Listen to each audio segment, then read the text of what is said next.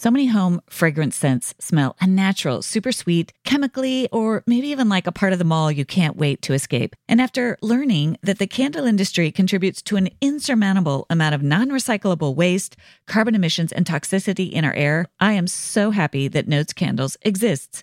Notes Candles is on a mission to help eliminate single use candle vessels and give home fragrance lovers a more earth friendly option without giving up high quality fragrance that actually seems amazing. I have been loving burning the Santal and Atlas Cedar scents. It's woodsy, calming, and smells so good. I can't get enough. I love it. And they have other amazing one of a kind fragrances like oat milk and balsam berry, vanilla and pepperwood, and pistachio and rosewater. Every single one of them is exceptional. Be a responsible consumer while not giving up high quality home fragrance by making the switch to Notes. You can build your custom starter kit right now at notescandles.com slash best of you. Right now, Notes is giving listeners 15% off and free shipping when you buy a Notes starter kit using code best of you.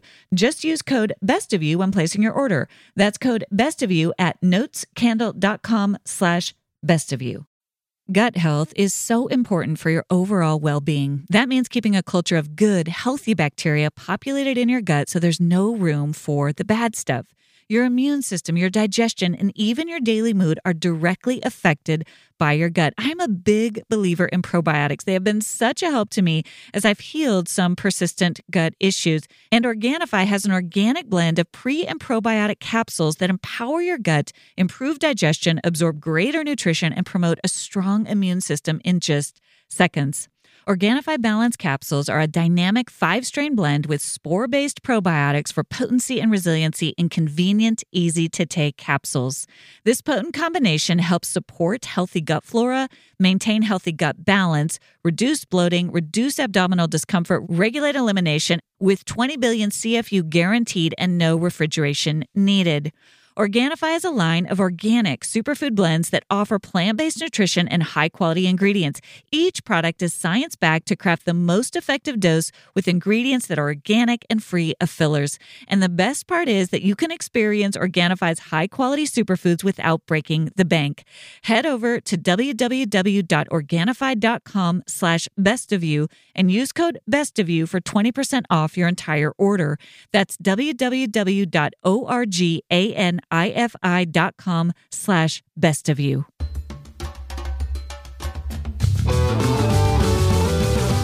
Hey everyone, I'm Dr. Alison, and I'm so glad you're here to discover what brings out the best of you. This podcast is all about breaking free from painful patterns, mending the past, and discovering our true selves in God. I can't wait to get started as we learn together how to become the best version of who we are with God's help. Hey, everyone, and welcome back to this week's episode of the Best of You podcast. I'm so glad you're here. I'm so glad you keep coming back each week. We are currently going through a series of what I've been calling therapy adjacent topics. And in today's episode, I wanted to get a guy's perspective on some of the topics we discuss on the podcast, including mental health, building up your support network, relationships, even parenting. We know from the research that men are struggling in many ways. They're struggling with often undiagnosed, unnamed mental health challenges. They're struggling to connect and find support. And my guests today are just doing a great job of talking about some of these topics from a lighthearted, but also a really deep, wise and insightful perspective. I think what they're doing is really relatable and is something that the guys in your lives, whether it's your son, your spouses, your friends, might really benefit from. And so I am so excited today to introduce you to Dave Barnes and Jon McLaughlin. They are successful musicians and songwriters based out of Nashville, and they are the co hosts of the popular parenting podcast Dadville, where they talk about a lot of really deep topics with a fair amount of humor as well. Please enjoy this conversation with Dave Barnes and Jon McLaughlin. I really loved the conversation that we had when I was on your podcast. And the thing that I'm most interested in, and I think my audience will be really interested in, is this friendship dynamic, how you guys are just so open about how you're growing as men through being dads, also this way that you've connected to each other. There's so much research right now that shows that men struggle in making friendships. They don't know how to do it. We're seeing this with young boys too. So I want to get there, but I would love just personally to hear a little bit more about your background as musicians. Take it, Jon. Take it away, Dave. See, that's how he, humble we are. We're just constantly we're trying to make way for each other. So Jon's story is, which he'll tell you, he grew up like literally basically playing piano since his fingers could move, which is why one of the reasons he's so good at piano. But I got into it kind of later in life. I played drums growing up, but when I went to college at Middle Tennessee State University here, I kind of got into songwriting and singing and really loved that. And it was a totally out of nowhere God thing. I mean, there's no way to explain what I do for a living other than God's like very dynamic and catastrophically wonderful intervention in my life to change the, you know, the inertia of my direction where I was going. Not in any dramatic way. I just mean I, I music was not something that singing and songwriting was not anywhere on my mm. radar at all. And so uh, when I was there, I just started playing and really enjoyed it and singing and stuff. And then, you know, moved here and pretty much started immediately. I worked for another producer for a while and kind of did a record with him. And then since then, done it full time. And so that's 20, whatever it is, 22 years now. And, you know, Nashville is the place to do that if you're going to do it because it's got the ecosystem and, you know, you can you can do it here because there's a way to do it. And so I think that's some of why I continue to keep getting to do it. But um, yeah, I think the longer you do it, you sort of find other things to supplant a little bit of it. You know, like I write songs for other people now too, and we have the podcast. There's just you know, it's it's like doing music in 2023 is a wildly different thing than doing it in 1985. It means that you don't do music full time.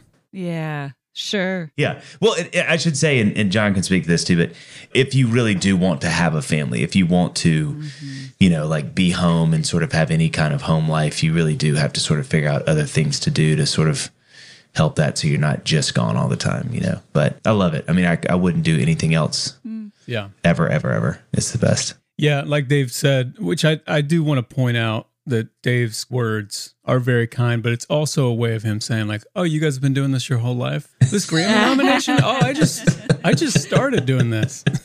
right. You had a head start. But yeah, I I grew up in a really musical family in Indiana, and the family is all still back in Indiana. I'm the only one down here in Nashville. And Dave is actually a huge part of me and my family being down here and we moved down here about nine years ago. But I grew up in Indiana playing classical piano from the, I mean, I don't have any memories of not having mm-hmm. piano lessons and extremely grateful for it because I have no other skills. And so I don't know what else I would do. I'm, I'm glad that podcasting is a thing because then it's like, well, I, I guess I could do that. As long as Dave's with me, I think I could do a podcast. we listen to people talk well, is what that means. that is exactly what we do. We have smart people like you on, and you help us get from yeah, week to week. That's right. So yeah, so I, I moved down here with my family to kind of you know dabble in the writing for other people thing as well. Once my I have two daughters. Once my oldest daughter came along, up until that point, I had only written and toured for myself, and I mm-hmm. had this panic moment when Luca was born. I was like, I can never leave the house again. Well, I can't leave now. You know, like mm-hmm. Amy, my wife, was always on the road. For seven years, she came out on the road with my band. So it was a huge shift. And that's Dave was was starting to write for other people around that time and having massive success. And so I moved down here and kind of dabbled in that. It did not work out for me to write for other people. I know nothing about country music at all. So I still tour and and write for myself and I do this podcast with my neighbor, Dave. So I want to know how you met and how your friendship was born. And I also hear in both of you that you've had to make some hard decisions along the way. There's these dreams, big dreams, big talent, and then family comes, kids come.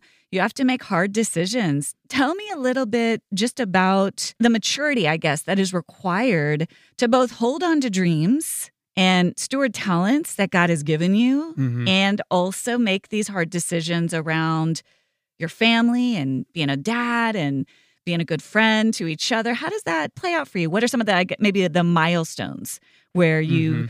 saw some of those decisions staring at you in the face and had some come to Jesus moments? Yeah, I mean, as you're talking, what comes to my mind and what comes to my mind often, especially living in Nashville and doing what we do is you have to decide to enjoy the life that God has given you.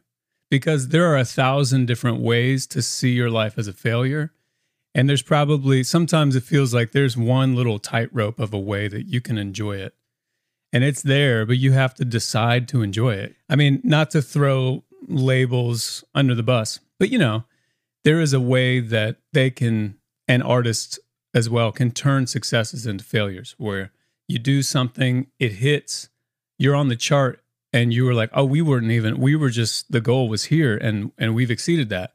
Well, now let's move the goal to here because all these people are, we're in the top 20 now. And then, Yeah. I mean, Dave has had many number ones. He just had this massive song with this artist that Dave, you posted the other day, which I thought was a great post. And he wrote this really well written caption underneath it that, that was celebrating this song that had this massive success and it got to number two. That is an insanely massive success. But there's a way that the labels and there's a there's a mindset you can have where you, you can be like, well, yeah, we thought it was going to be number one, you know, and we didn't quite get there. And you're like, wait a minute, this is a a huge success story here that that we should be celebrating, and it's easy again in this town with all this activity, with all this creativity and talent. Yeah. It's really easy to take that mindset of like, well, I've got this, but it is nowhere near that or that or that, you know. So in order to survive, you you kind of have to choose to own the enjoyment of your own life and your own talent, you know. Mm. That's well said, Jon. And thanks for saying that. Jon has heard me say this 5,000 times. Change it up, change the wording up. Okay. music is a lot like roller skating. No, I've heard that one. Oh, you've heard that one. Dadgummit. Pig wrestling. I, I think it's a lot like professional sports in that it really is kind of a young man's game slash young woman's game.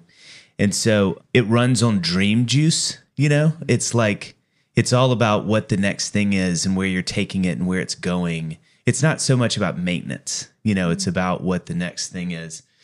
And what gets hard, and you asked such a good question, Alison. It's like what gets hard as you get older and your priorities change is that really doesn't help your business because the minute you have kids and you, you get married and then you have kids and you have this life, like this home life, your dreams start to divert, you know, and all of a sudden this engine that has run on this juice, suddenly your family is the new engine that runs on that juice. And so mm-hmm. you're looking at this thing at the side, kind of going like, man, ooh, what are we gonna put in that now? You know, and so Yeah. it's a really tricky, weird occupation that way because it's like, you know, I laugh with a lot of my friends too because you know novelty is king in our industry and so you you spike fast you know you come out and you catch and all of a sudden you shoot you know you you're you're at the top of that chart and then you're kind of like somewhat of a descending the rest of your career you know and, and you'll stay and you'll plateau but like i laugh with my friends because like we'll go get coffee and they just got the cfo job ceo job and They they're, and they're 45 you know they're mm-hmm. climbing Yeah. Mm-hmm. and i'm kind of waving on the way down a little bit. And so and thankfully it doesn't mean you can't be successful and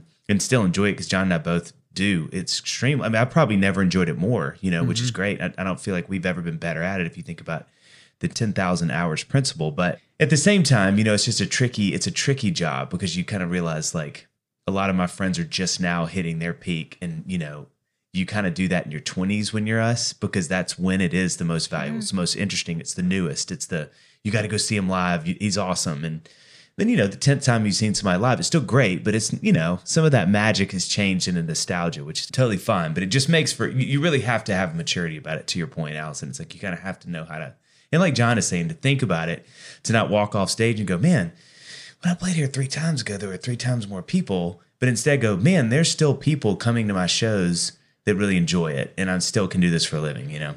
It takes some soul work. Oh, yeah.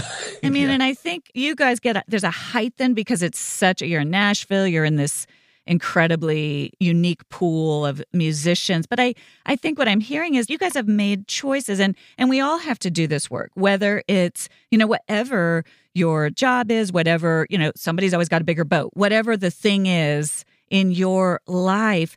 But for you guys, you didn't have to make the choices you made. You know, you you've made decisions to keep your souls intact that you didn't have to make. And I guess I'm just curious in one sense, what do you attribute that to? I love your image of the tightrope, right? To just kind of stay on it, continue to love what you do, but not fall off either side. you know, either Yeah. side of just losing your soul to stay on top, you know, Yeah, right. killing yourselves and all your relationships. Or I think the other side of that tightrope might be just giving up altogether hmm on these talents. Yeah, I mean, I think that some of the things that have kept me going are one, I just like Dave, I just absolutely love creating music and performing music. I just I just love it. I mean, when people ask like, you know, what would you do if money were no object? You have a billion dollars in the bank, what would you do? I don't know. I would get more massages, but I don't think anything in my life would change. you know what I mean? That's amazing. I get the house painted. I don't know. So that is huge. I mean, there is what I'm doing and what Dave and I are doing, our souls are involved. So it's easier to not be quite so drawn to the results of something. And I'm not saying that I'm above that. I definitely, you know, I have a new song coming out here soon. I'm like, I want it to do well. I want it to get on some playlists. I want people. So there, th- that's still there, but there is a there's a very real element of the work is already done. I created this song that it could do nothing. I could even not release it and there's I still have a huge box checked just internally of like I created this thing. There's this sort of like beautiful you know relationship with just the art itself. Not to sound cheesy there, but I love that. The irony of what you guys are saying is I think you could be Daniel Day Lewis and have that feeling of it could be better. Mm-hmm. yeah. I could have Yeah. more. And that tension that you're describing is probably endemic in any creative. So the illusion is if I got to that number one or if I got to that whatever, oh, I'll finally feel but but the reality is you get there and there's something else. And so Right. what you're saying is so beautiful. The the work is constantly remembering I created this beautiful piece of art. That's it. Well, and that that's another thing that is a huge gift that I have seen time and time and time again. That that sort of myth of like you you get to the top of the mountain and you've made it, and there there just is no made it. exist. There is there's nothing up there. You can get to number one, but there's always again there's always some way that you can spin it. If you're doing it for the wrong reasons, there's some way that it won't give you what you are looking for. If you're needing success in your job to give you something, it's it's not going to give it to you. It's just ladders that lead to more ladders. Yeah. exactly. yeah, and I think again that it's such a subtle, nuanced thing where there's ambition, there's drive, there's talent that are not bad things. Hmm. And you want to do well, of course. I think sometimes in the Christian community, especially, it can be too easy to have sort of a pseudo humility, you know, to kind of just repress that all together. I see this in women. I'm sure it's there for men. You guys tell me. And yet you want to do well, but you don't want to find your identity in it because that is the thing that is a house of cards that is never mm-hmm. going to last. Well, I think the thing you, you have to realize at some point, all of us, and it doesn't matter industry or gender, we are co creators. We are the church. We are the bride to Jesus. And that means that God initiates relationship with us. He initiates so much of our relationship. It's two ways. You know, it's like God being with us and us being with God. And I think when we think about creation and, and jobs, especially, and really anything, we have to get to this place. And it's just such a struggle for me where it's like we have to create and then stop. We have to work and then stop. Because one of the parts of faith that's so paramount is realizing that I have done what I feel called to do and I can't do anything more than that. And it is God's from now on. Mm. From this point, we push the boat out and we wave and we go back to our family, right? And I think it's really hard when we when we attach too much identity to what we create we forget that there's a faith element at play that you know we can only do we want to do the best we can with our part of that creation but it ends. It's a finite thing. Like and i think one of the famous painters from you know whatever the last 5000 years said you know no great art is finished it's just abandoned. And i think that's true with a lot of kind of work. We all kind of feel like man if you could give me 10 more minutes i can get these numbers right or whatever you know? I don't think it's at all uh, specific to creation or creative careers but you know, I think it's easier to understand there where you feel like, God, I, let me just that that part right there, the bridge. We could get that a little, and at some point, it's like it doesn't matter. It's like mm-hmm. you really have to trust. Like I've done my best. I'm abandoning, or and truthfully, it's probably a better metaphor. Honestly, it's like I'm abandoning this work to God so He can finish it. and, and fulfill it. Mm-hmm. And some of that stuff never gets finished and you get really sad. you realize like, man, that didn't achieve what I wanted it to, and then some does. But I mean, I think the eternal perspective, when you lay it over our, if you can have that perspective and lay over our current experiences, it's game changing because you just reprioritize everything. You realize that kids are the real work, our families the real work, our church is the real work, our relationships are the real work. The work is wonderful, like our jobs are wonderful, but they are they're gonna burn. Like it's all gonna burn. Like it's not going to heaven with us, you know.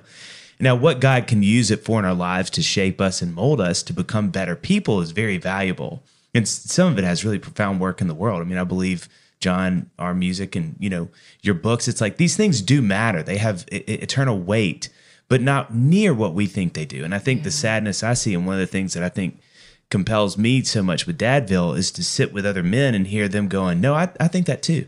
Like I love my work. I want to do well, but gosh, the real work to me is like, you know, Jon and I laugh all the time. One of our great qualifiers as dads is like, we just want our kids to want to come home when they're 25 and hang out with us for a weekend. Like that's a win. Like we have done it. And to me, if you're not careful, you're going to have a lot of awards on your wall and kids who don't want to come home. And you know, it's like, is that really what you want? And so I think when you lay the eternal perspective on top of that and you go backwards to forwards, you realize like, oh man, to get there, I need to make some different decisions because that means probably some less awards on my wall, but kids who are like, man, we're coming home next week, dad. And you're like, yes, you know. And so they can end up staying in that room that was going to have the awards anyway. So it all works out, you know. It's so frustrating to check a label only to find all sorts of hidden sugars, especially when it's vitamins for your kids. Hiya vitamins are made with zero sugar and zero gummy junk, yet they taste great and are perfect for picky eaters. Formulated with the help of nutritional experts, Hiya is pressed with a blend of 12 organic fruits and veggies, then supercharged with 15 essential vitamins and minerals, including D, B12, C, zinc, folate, and many others to help support immunity, energy, brain function, mood, concentration, teeth, bones, and more.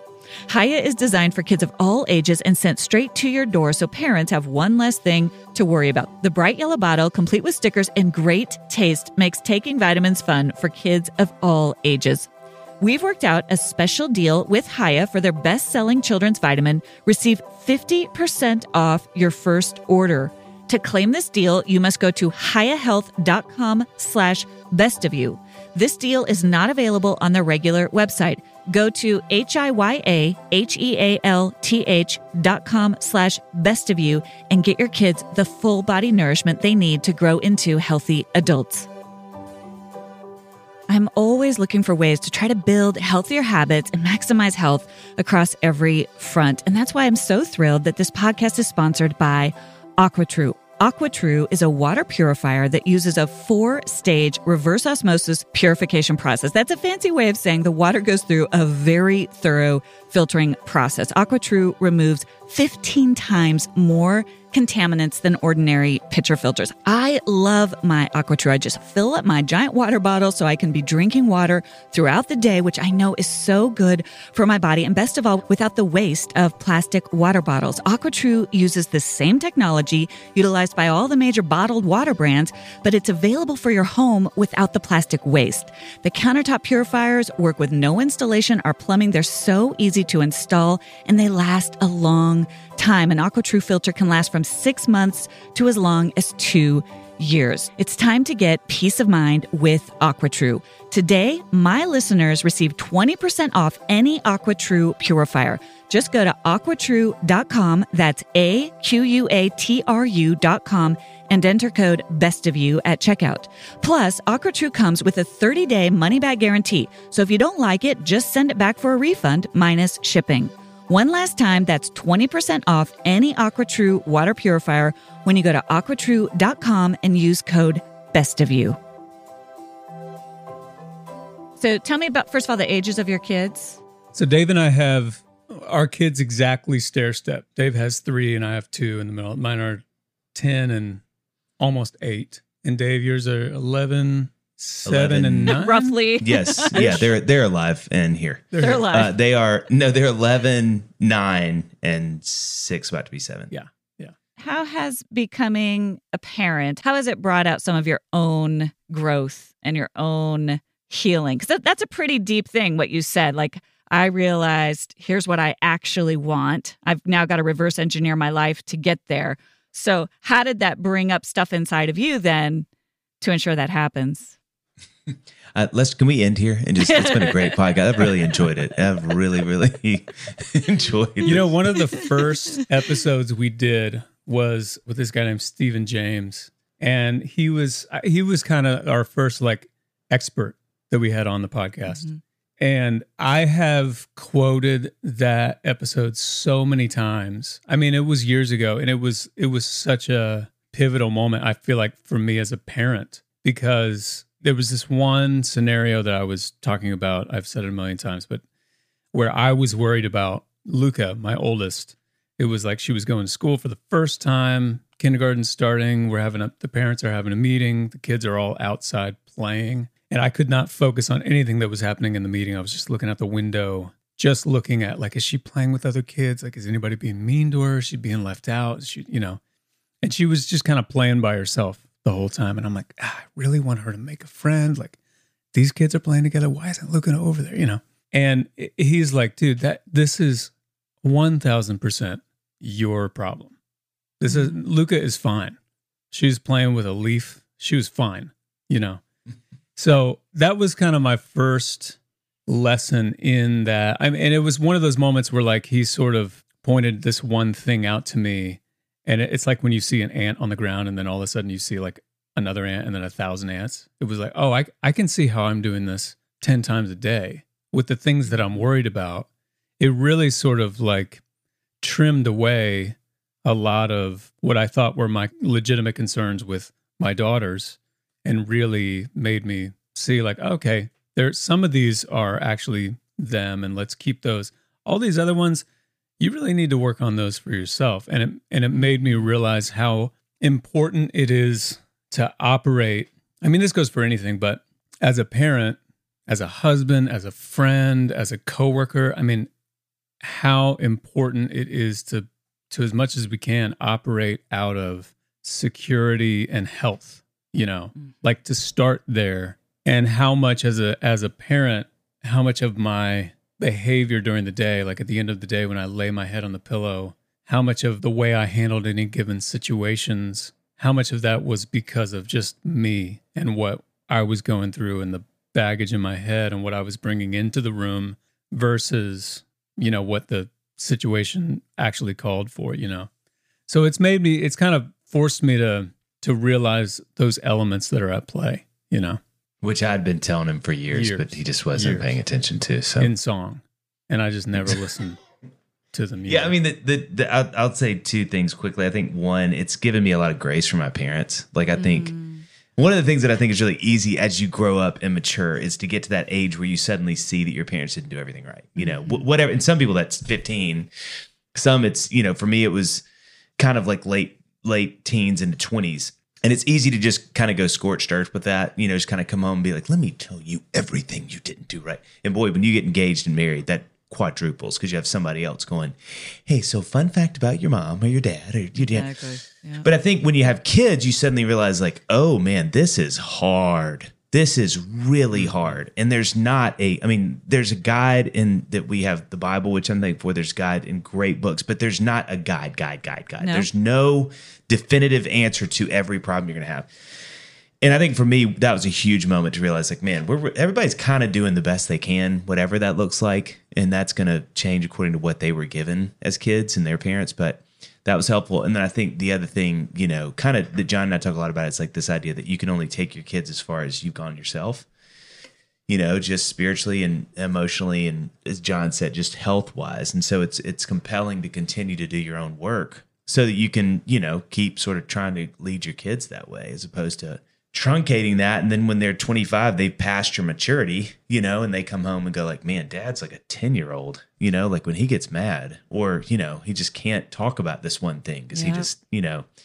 And i think that's a that's you know we've seen on dadville so much where really wise people say like hey you got to keep that's one thing stephen said i think in, in that in that podcast jon's referencing. It's like it's just compelling you know you're kind of like all right i got to keep doing my work you know? Mm-hmm.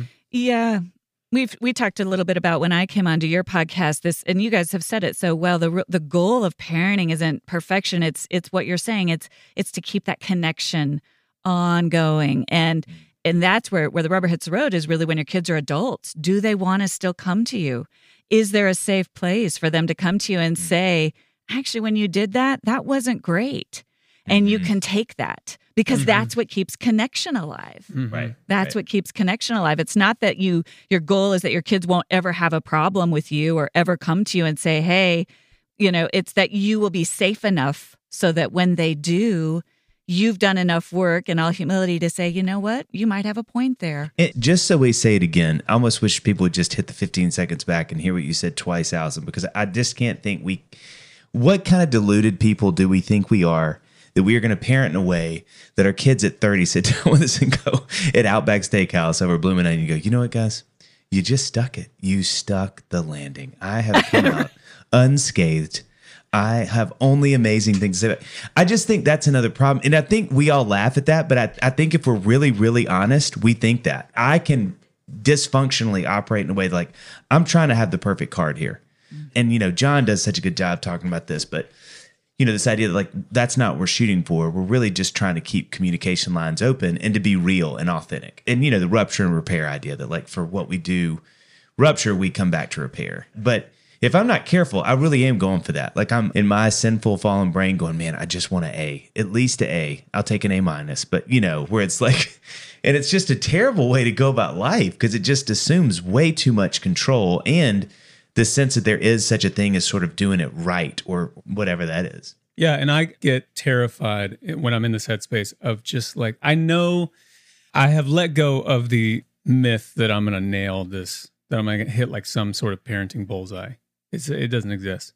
But I'm like, when that day comes and they do come back home and they sit down with Amy and I and they're like, okay, here are some of the things that were hard. I'm like, I just want to know what they are. I want to be one step Yeah. ahead because they're going to come in and they're going to say the thing that I'm going to be like, no, no, I nailed that. I know No, I I, was at every single practice. I thought you were going to No, say I never mom. used the reusable bags at the grocery store, but what you're saying, I know I nailed. You know what I mean? i love Well, it you know what you know what it is. I say this every now and then, but but that that is the thing I think, especially that happens when you meet your spouse. Is there's a uh, this is the analogy I always use. There's a tableau in your house that you've seen a hundred times. Walking out the door, you just know that tableau. It's the Barnes tableau. We, then you bring your spouse and they look up at it and they're like, "Oh, that is," and you're like, "Yeah," and they're like, "Why is that um a woman eating that bear?" And you're like, "Oh, that's the woman that eats a bear. That's Deborah." And they're like, that's disturbing. You're like, you know, when I say it out loud, that is really disturbing. You know, it's like, and then you sort of work your way through this tableau and you have this partner It's like, that's some weird family stuff. And you're like, you know, now that you are here, it does feel weird. And so you kind of like, and to Jon's point, I just don't want to be like, honey, that's the bear eating woman. Why are you mad about this? But I can go, oh no, we do have a bear eating woman in our tableau. We need to be okay with that, you know? Yeah, it's like that human, it's like the shame that comes from being caught at something Yeah. we didn't have a chance to Exactly. Yeah. pre, Yeah. you know, Yeah. precondition ourselves to acclimate to. Right, Yeah. right, right. Vulnerable. Which that's the thing. And so the question is, how do you not get surprised? And the answer is community. It's it's mm-hmm. people that can be in your life that look at you and go, Hey Dave, like you have this quirk and I love you and we love you and we're committed to this relationship, but you kind of do this when this happens. And you're like, Oh shoot. And they're like, It's okay. We're here.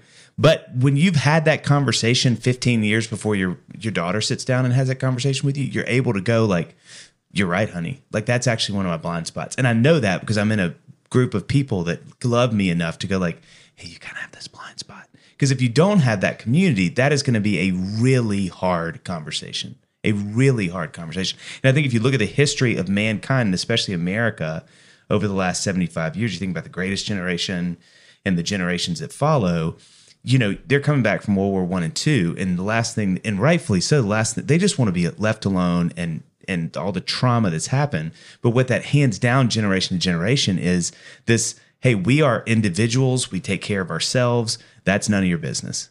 And so then we have seen, and our parents' generation has seen, when you try to sit and have this conversation with your parents, it does not go well. Because who are you to tell me how I failed? Do you know who failed me? My dad, who didn't, who left when I was five.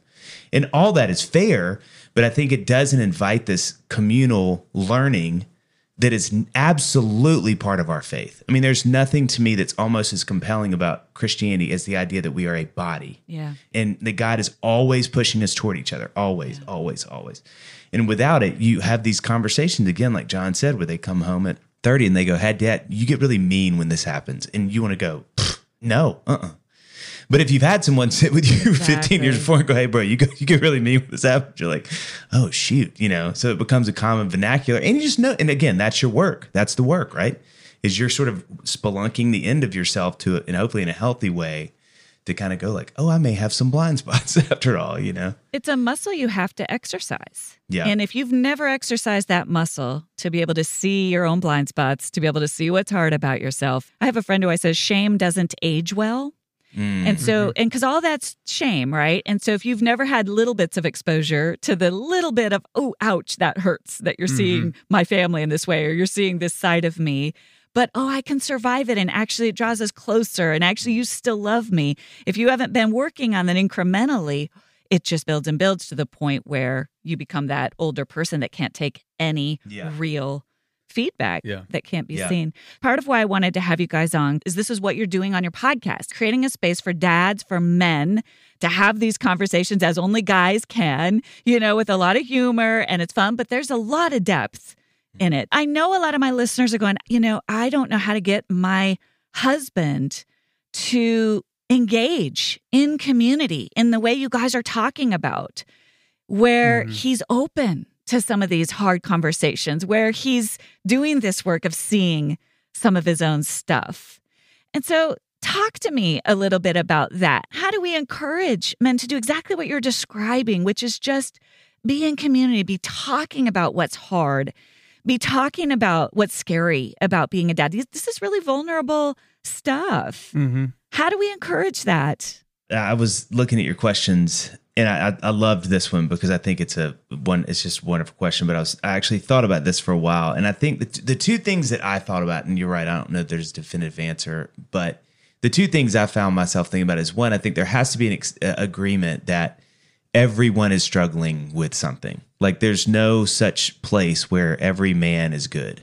Like I'm I'm just good. I'm good. It's like that in in the Christian space especially like that is antithetical. Like that's just not a reality. Like God didn't create perfect guys who you know roam the earth for 80 years and then die and are like, "No, I'm pretty good." So, at some degree, we we as men are all struggling with really a myriad of things, but I would say especially a few things, whatever they are. So, I think there has to be an understanding, you know, moms, if you're thinking about your husband, it's in there. It is in there. If we believe anything about humans, it's in there. And then it's about, you know, my favorite quote. Jon has heard me say this quote uh, many times, but I think it's especially, you know, potent in this conversation, which is I heard someone say, anytime we come together sharing our strengths, it breeds competition. Anytime we come together sharing our weaknesses, it breeds community. And so the thing that I always encourage my friends who are struggling in this space is like, just start being really vulnerable. And that sounds crazy because guys like, no, no, no. But I think two things. I think that, you know, and you know this, Alice, you may have said this, but like men do a better job, you know, look in the same direction they do at each other. So that's a fishing trip, a drive, a trip together watching sports, that usually helps a little bit because it's not quite as intense as like just really eyeballing somebody being like, you know, I'm really struggling with lust. And they're like, uh, do you mean with me or why are you staring at me like that? So I think one, you know, try to think of ways that we can be together as men that don't maybe feel quite as imposing. But two, when I heard that quote, it changed my life because I realized that I had these friends who I had a really hard time connecting with. I love dearly, but like and so I literally, it became sort of like a joke. Like I would just sit and just be vulnerable. And it would, nine times out of the 10, elicited amazing conversations and relationships that were so helpful to me because I would go, Hey, I'm having a really hard time with this right now and I don't know what to do. And nine times out of 10, they go, Dude, do you know how hard that is for me? And all of a sudden you're like, Here we go. We're in. Like we're in. We're in so the juju. Let's go. Yeah. You oh, yeah. First. And, and it would just the take risk. the bravery of going, like, Hey, and it doesn't mean you have to be like, you know, like the most bare you've ever been. But I think sometimes just go like, hey, my kids, and not like they're hard or I don't like, you know, they're being punks, but say like, like let's use emotion words and say they really make me sad sometimes. Like, or I'm I'm really struggling with feeling like I'm not being a good dad. It is rare that I've ever had that conversation. So I'd be like, man, that sucks. and you're like, okay, that was mm-hmm. good. High five. And We're out of here. But you usually find somebody goes, dude, me too. Like last week. And then you're off. You're off to the races. And so for me, it's become a test pattern that I love doing, which is like in those moments of friendships where I'm like, why is this not working? I'm like, it's probably because nobody's being vulnerable. It's probably because we're just not being honest. Because the minute we are, it creates this crazy bond that really feels, and it gets easier the more you do. And really because everybody is, again, it goes back to point one. Like, everybody's struggling with something. So, you know, it's it's you're not gonna find somebody who's like, I don't have problems. You know, and if you do, then you, they're probably not going to be a great friend anyway. Yeah. you know, yeah. I wouldn't advise hanging out with whoever yeah. that is. You know, but um, just for me, that has been wildly helpful for me in my friendships. You know. Yeah, I don't know that I have anything to add to that. I just agree wholeheartedly with everything you said. I mean, it it really is, I guess, about just who's gonna take the first step in a group of guys. I mean, we always laugh about this, Amy and I, Dave and I. You know, you can have a group of guys do a guys' night, and the night after the girls do a girls' night. And like, I'll come home from a guys' night, and Amy will be like, "Oh, was Matt there? Yeah, he was there. Oh my gosh, how is, how's his, you know, his mom doing? She's in the hospital. I'm like, oh, I actually didn't know that. You you didn't talk about that? You hung out for four hours. What did you guys talk about?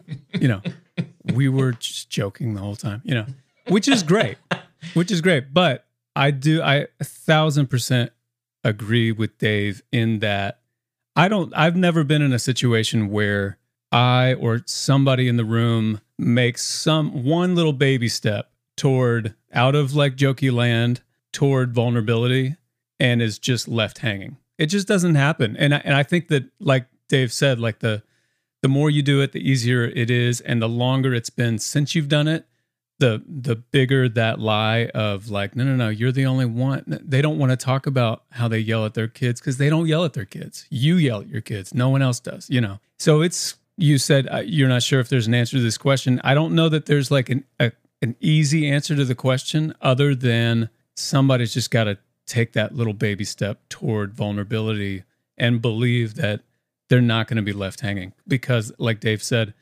everybody has something that they want to talk to somebody about and it's just not as socially acceptable for a myriad of reasons in our society for men to do that you know and i think the older you get the harder it is how do your wives encourage you toward male friendships you know, it's funny. I think wisdom, I, am not saying that we do this well because I think this takes a lot of time and wisdom. But the older I get, the more I'm realizing there are times I look at Annie and go, I don't know that I can help you with this. I think this is better with your girlfriends.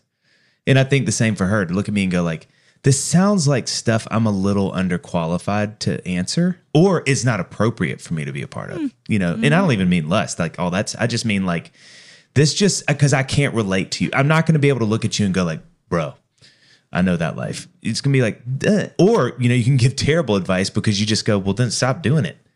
You know, because it's easy for you not to do it as a man or a woman.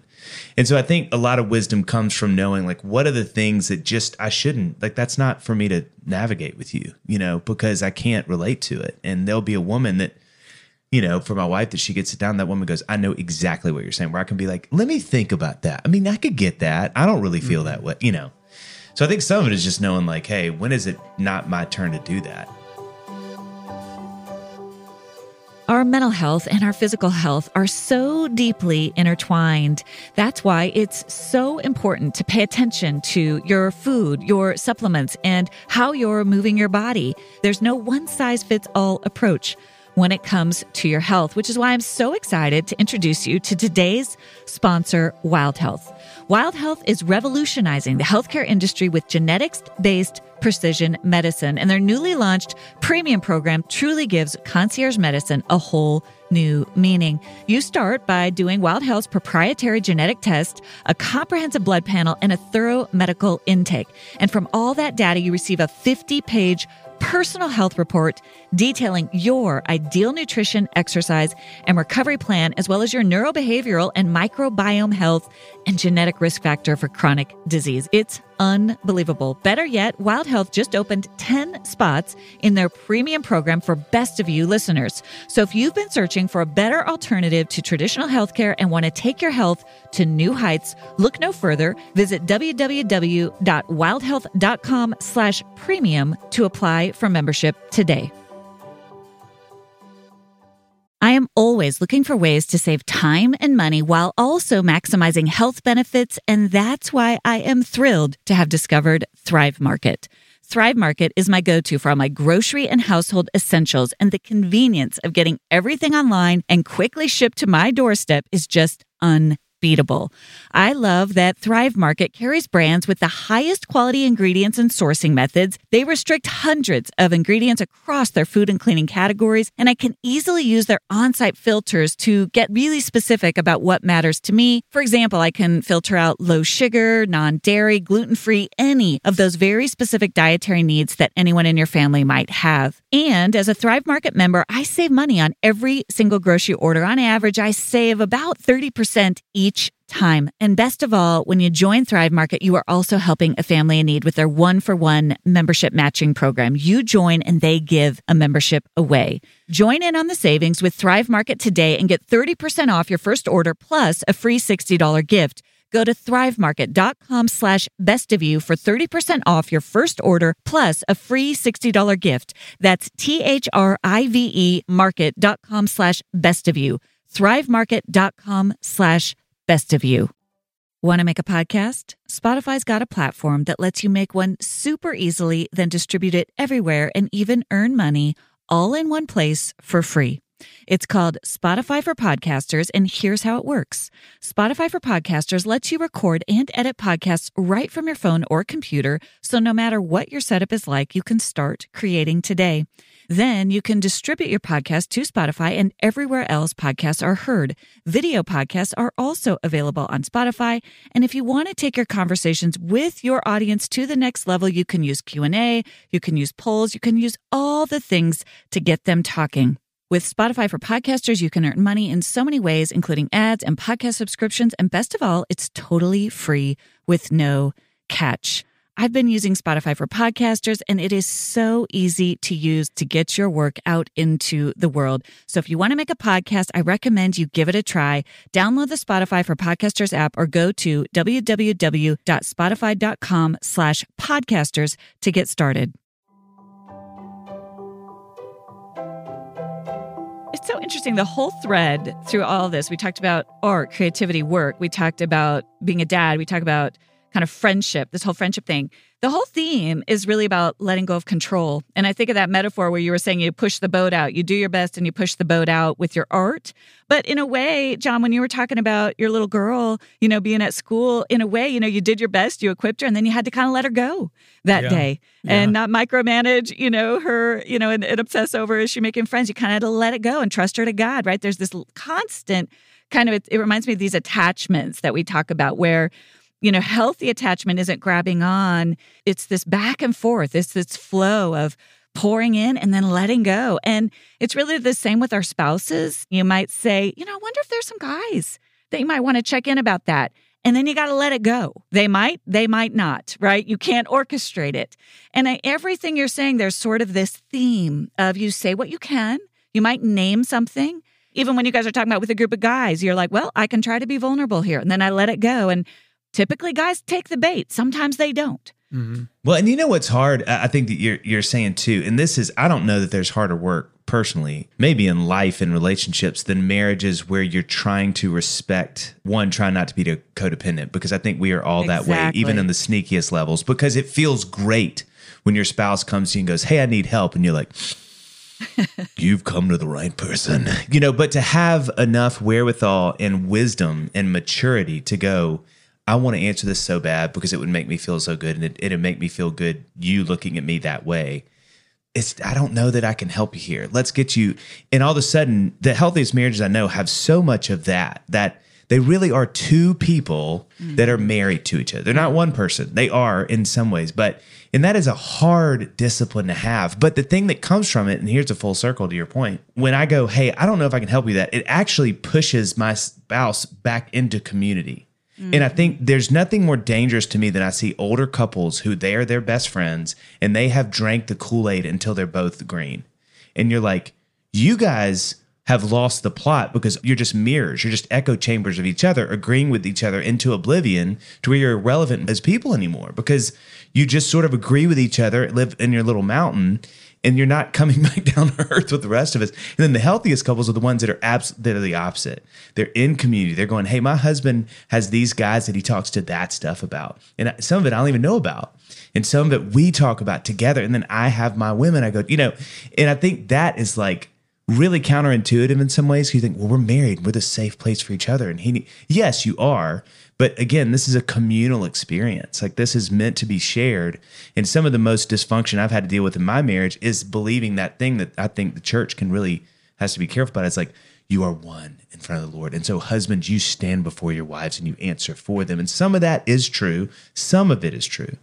But you have a relationship. Your husband has a relationship with God, like and with people. And I think we have to hold that space carefully because it can really compound that struggle already. Like because he doesn't need friends when he's got you. Like he's just going to tell you everything, and then you listen, and he's like, "I'm good. I'm gonna watch TV and go to bed." Where instead of having the discipline to be like, oh, "This is gonna be hard," but I don't know, honey. Why don't you talk to Fred about that? Oh, okay. Well, usually you want to talk about it. Well, well, maybe I shouldn't do that anymore. You know, it's hard to do. The image that I use is the overlapping circles of the Venn diagram. We don't become one as one unit. We have a steadfast overlapping portion of our two circles that is bedrock, but we also each have circles off of that and some of them don't overlap. And so I really appreciate what you're saying there. You know, marriage is a, it's it's autonomy and connection. And again, that's this whole tension of holding things loosely where you can name some things and and you know, sometimes our partners don't do the things that we want them to do. But that doesn't mean we can't name a couple things and then be really healthy in our own circles. It does take a community. For our listeners, I would encourage you to check out your Dadville podcast and encourage your husbands and your significant others and the guys in your life as well. I think a lot of folks would benefit from it, but especially the guys because you are having these kinds of conversations in a way that's so relatable as guys. And so I mm-hmm. appreciate that you're doing that and I just I hope you'll keep having these conversations as a place for men for dads right to Mm-hmm. to just hear guys talking about exactly what you guys were just talking about Mm-hmm. oh yeah me too because i'm hearing on a podcast now right it's Yeah. one level removed from vulnerability and i just think it's so great that Yeah. you're doing that Well, we have learned a ton from the podcast. Oh, yeah. And thank Yeah, you for selfish. bringing our credibility up by coming on the podcast. And hopefully, there are guys all around hearing stuff that probably their wives have said 10 times, but they hear it someplace else. And, they're, and then they're like, they "You hear know, I in a deeper this thing on octave. They're like, podcast. actually, that that resonates with me. that sounds good. so tell me a little bit about what went into what was your decision to start it out of your friendship Well, so as I said before, Dave is my neighbor. We live literally, we could share Wi Fi and sometimes do. He know I didn't that. know where you're going with why. I was like, where's he going to Wi-Fi? Okay, Wi good, good, Fi. good. Yeah. And, you know, we've known each other for 20 plus years. And so, you know, and our kids play together all the time. We sort of, it was born out of this like, hey, we're often sitting in our backyards or on our porch, like talking about our kids, talking about like just our lives. And our kids are our lives right now to a great extent. And so one day Dave was like, hey, would you want to do a podcast called Dadville? And I was like, yeah. And that was it.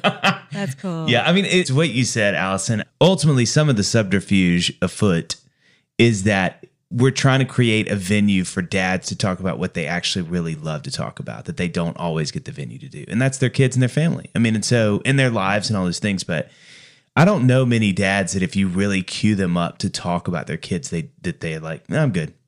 You know, but I just think, and I'm not going to go on like a society bender of why the world doesn't do that, but you know, it's not great at doing that. There's not a lot of great venues. You know, guys at business meetings aren't going, can we pause and just, how's, how's Carla doing? Is, you know, that, that's just not happening.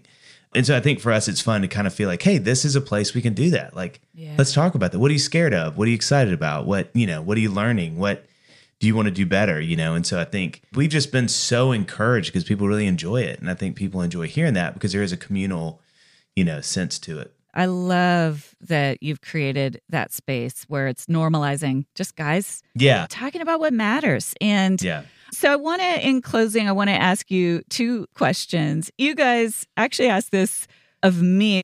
What do you want your kids to say at your funeral? Yeah. I would like to hear your guys' answers to that. Ooh. It's tough. And uh, in this moment, I sympathize with all 100. Yeah, all of a sudden, I'm like, why do we make people do this? This is awful. No, I, It's hard. it- it's it's hard because obviously there's just so much. It's an overwhelming whenever you you know like distill it all down to that, a moment like that. You're like, well, there's too much in there. How do I sum it up? Yeah. Yeah. But I think that I, I mean, we, this gets to what we talked about a little bit before. If I heard them say, you know, we could tell him anything, he would always listen, and we knew that he loved us unconditionally. I mean. That would be, I, I would be elated, you know. I mean, what more could you want? If we had that relationship and they knew that they could always tell me anything, knowing that because part of the frustration becoming a parent, and one of the best parts about becoming a parent for me was this feeling, and it, it has affected my faith, it has affected my relationship with my parents. It's this feeling of like, it's a different love than you've ever felt before. It is this unconditional love that no other relationship, it's just in a different category, you know? And part of the frustration day to day when I'm talking to my kids sometimes is I'm like, "Ah, there's just no way I can really get across to you how much I love you. You just can't get it across. You know, and hopefully one day if they have kids, then they'll feel it. And then, as I said, like it will inform their relationship with me and and with God, this unconditional love. And so if at the end of my life they say, I on some sense we knew that and we knew that we could always go to him, that would be amazing. That's beautiful. I think, you know, that they could always go to Jon. No, um, I think uh dad's gone, but gosh, we can still go to you, Jon. Jon's Thank still you. here. It means a lot. We're going to be okay. I think two things. I think, you know, there's a million answers, but I think the main two that I think of right now are one that we'll miss him because I think it'd just be powerful to think that you ended well, that it wasn't sort of like we were kind of waiting for this a little bit. And we love him, but like, boy, it got weird there at the end, you know? Yeah, but it that- happens. th- you know, that, that, I feel like I see that a lot with parents where it's like as they get older, it just gets trickier and and I just I just pray that I can end that well, that they still feel as that they do miss me, you know, that it's like mm-hmm. and then I think too exactly what Jon said. I think some version of they just knew that that I loved them, you know, which is really simple, but it's true. Just that they'd say we never doubted that, you know. What would you want your younger self to know about being a dad that you know now? You know, I think whenever we have guests on Dadville who are further down the road, if they like their kids are older or they're out of the house or whatever, I do feel like Dave and I, you know, we laugh about this, but uh, we always have a string of questions that have the theme of like, it's like we're asking them like, tell us everything's going to be okay. Please just just tell us it's all going to be okay. And and I feel like that would be what I would want to say because that's what I wanted to hear. And that's what I still want to hear. But I would want to just say to my younger self, like, I know it's hard. Just relax and enjoy it because it's all going to be okay. I love that. That's great. And also, Dave's going to want you to do a podcast in a couple years and try to get 75 do it if you can. Whatever he says. Also bet on the Patriots. Every Super Bowl they're in, just Tom bet on the Patriots. And then go Buccaneers. yeah, except for that one. Yeah, I mean, I, I think my biggest struggle, and I actually feel like I've done this pretty well, but I just can't say it enough to myself. It's just to be present. You know, there's I have this app called Timehop, and it's my favorite app. Every morning, it's one of the first things I look at, and it's it takes pictures from whatever day for every year you've got pictures on that day, and it's just such a sobering reminder of the speed of time. You know, like here's what you're doing a year ago today, two years ago today, three years ago. And there's so many times I see my kids and they're tiny, and I'm like, I would give a million dollars to have an hour with three year old Ben or two year old Xana or but at the same time, I'm like, I feel like I did a pretty good job of being there, mm-hmm. you know, just kind of like being still. But I think that's just something I would really double down on. It's like as much as you can think to be present, just be present. I do love that app because Dave Dave will send us the four of us, our wives. We have a text thread, and Dave will often like send us that that day's picture because oftentimes it's like our kids together. And so it is such a I do feel like that is a sort of a hack that we have that our parents didn't Yeah. have that Yeah, helps right, us right. stay in that mindset. Yeah. But it's like be present and also know it's never going to be enough. It's always going to go by too fast. It's a yeah. There's no right. way that it cannot go by too fast. I mean, I remember with Ben vividly putting him down to naps and taking my hand and just feeling his legs and his arms and his little head and thinking, remember how that the weight of him, how he feels on your neck, it's gonna go away. And I would, I, I mean, I couldn't be more present. It was like I was Matrix, you know, I was like Neo in the Matrix. Everything's, and I was like, ah, oh, let's the weight of his little breathing and his little folds, and then like. You know, I've already. I'm like, "Ah, what was that like again? You know, so you can't do it. But I think I love how you some do that version with of all that. of our guests too that we interview in person. Yeah, yeah, I do, and I just hold them. Which I I, hold them important. tightly, and I just feel their, their, you know, their shaved faces Their on stubble. my neck, their stubble. So, just to close out, what is bringing out the best in you right now? I mean, to answer on a lighter side, I feel like this summer has been great. The summer has always been, glorious. for me is Yeah. always tricky because it's like the kids get out of school. I am guilty of always just having like rosy colored glasses for like the future. Like this summer's going to be the best. The girls are never going to fight. You know, like everything's we're going to eat healthy all the time. And then it's it's always like it's too busy, it's too busy. We have too many trips and the next thing you know, it's like why, we're buying backpacks already, you know. And this summer has been really great. I just feel like this summer taking my girls to the pool i'm kind of doing some of the things that like selfishly that like i i did as a kid you know? And i want to do those things with with my girls and i feel like the summer has so far has really been great. I mean it hasn't we've had our tough times because we have kids and we're humans but it's been great. Yeah, you know what I love? During the summer is like dusk.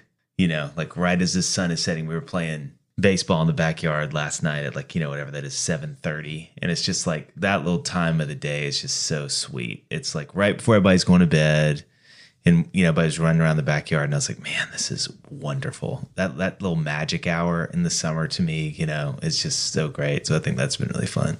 I just love those moments where you can just quietly to yourself, and it can be like random moments, but you're like, this is one of those moments. This is like this would make the the montage Yeah, yeah. of my yes, yes. life. This little yes. innocuous moment right here. Yep. That's beautiful. I love that. Well, thank you guys for coming on and just sharing with us a little glimpse into your world and a little glimpse into the Dadville podcast. Tell everybody how they can find you and, and connect with your work. Yeah, it's www.dadville backslash mindspring.net 172 underscore two seven. This is where- she's like, This is where Dave and I are terrible. We are. I mean, it is comical. We're always like, do we have a website? Uh, where is our Where do people get the? I don't know. Dadville podcast. yeah, Type Dadville Dadville podcast. anywhere. You yeah, yeah, yeah, yeah. It's great. It's fantastic. It, you just have great conversations, a lot of depth, super relatable, talking about real things, and um, really appreciate you guys. You have been very Yeah, kind. thank you. Thank you for having us on. Thank you for joining me for this week's episode of The Best of You. It would mean so much if you take a moment to subscribe. You can go to Apple, Spotify, Amazon Music, or wherever you listen to podcasts and click the plus or follow button. That will ensure you don't miss an episode and it helps get the word out to others. While you're there, I'd love it if you leave your five star review. I look forward to seeing you back here next Thursday. And remember, as you become the best of who you are, you honor God, you heal others, and you stay true to your God given self.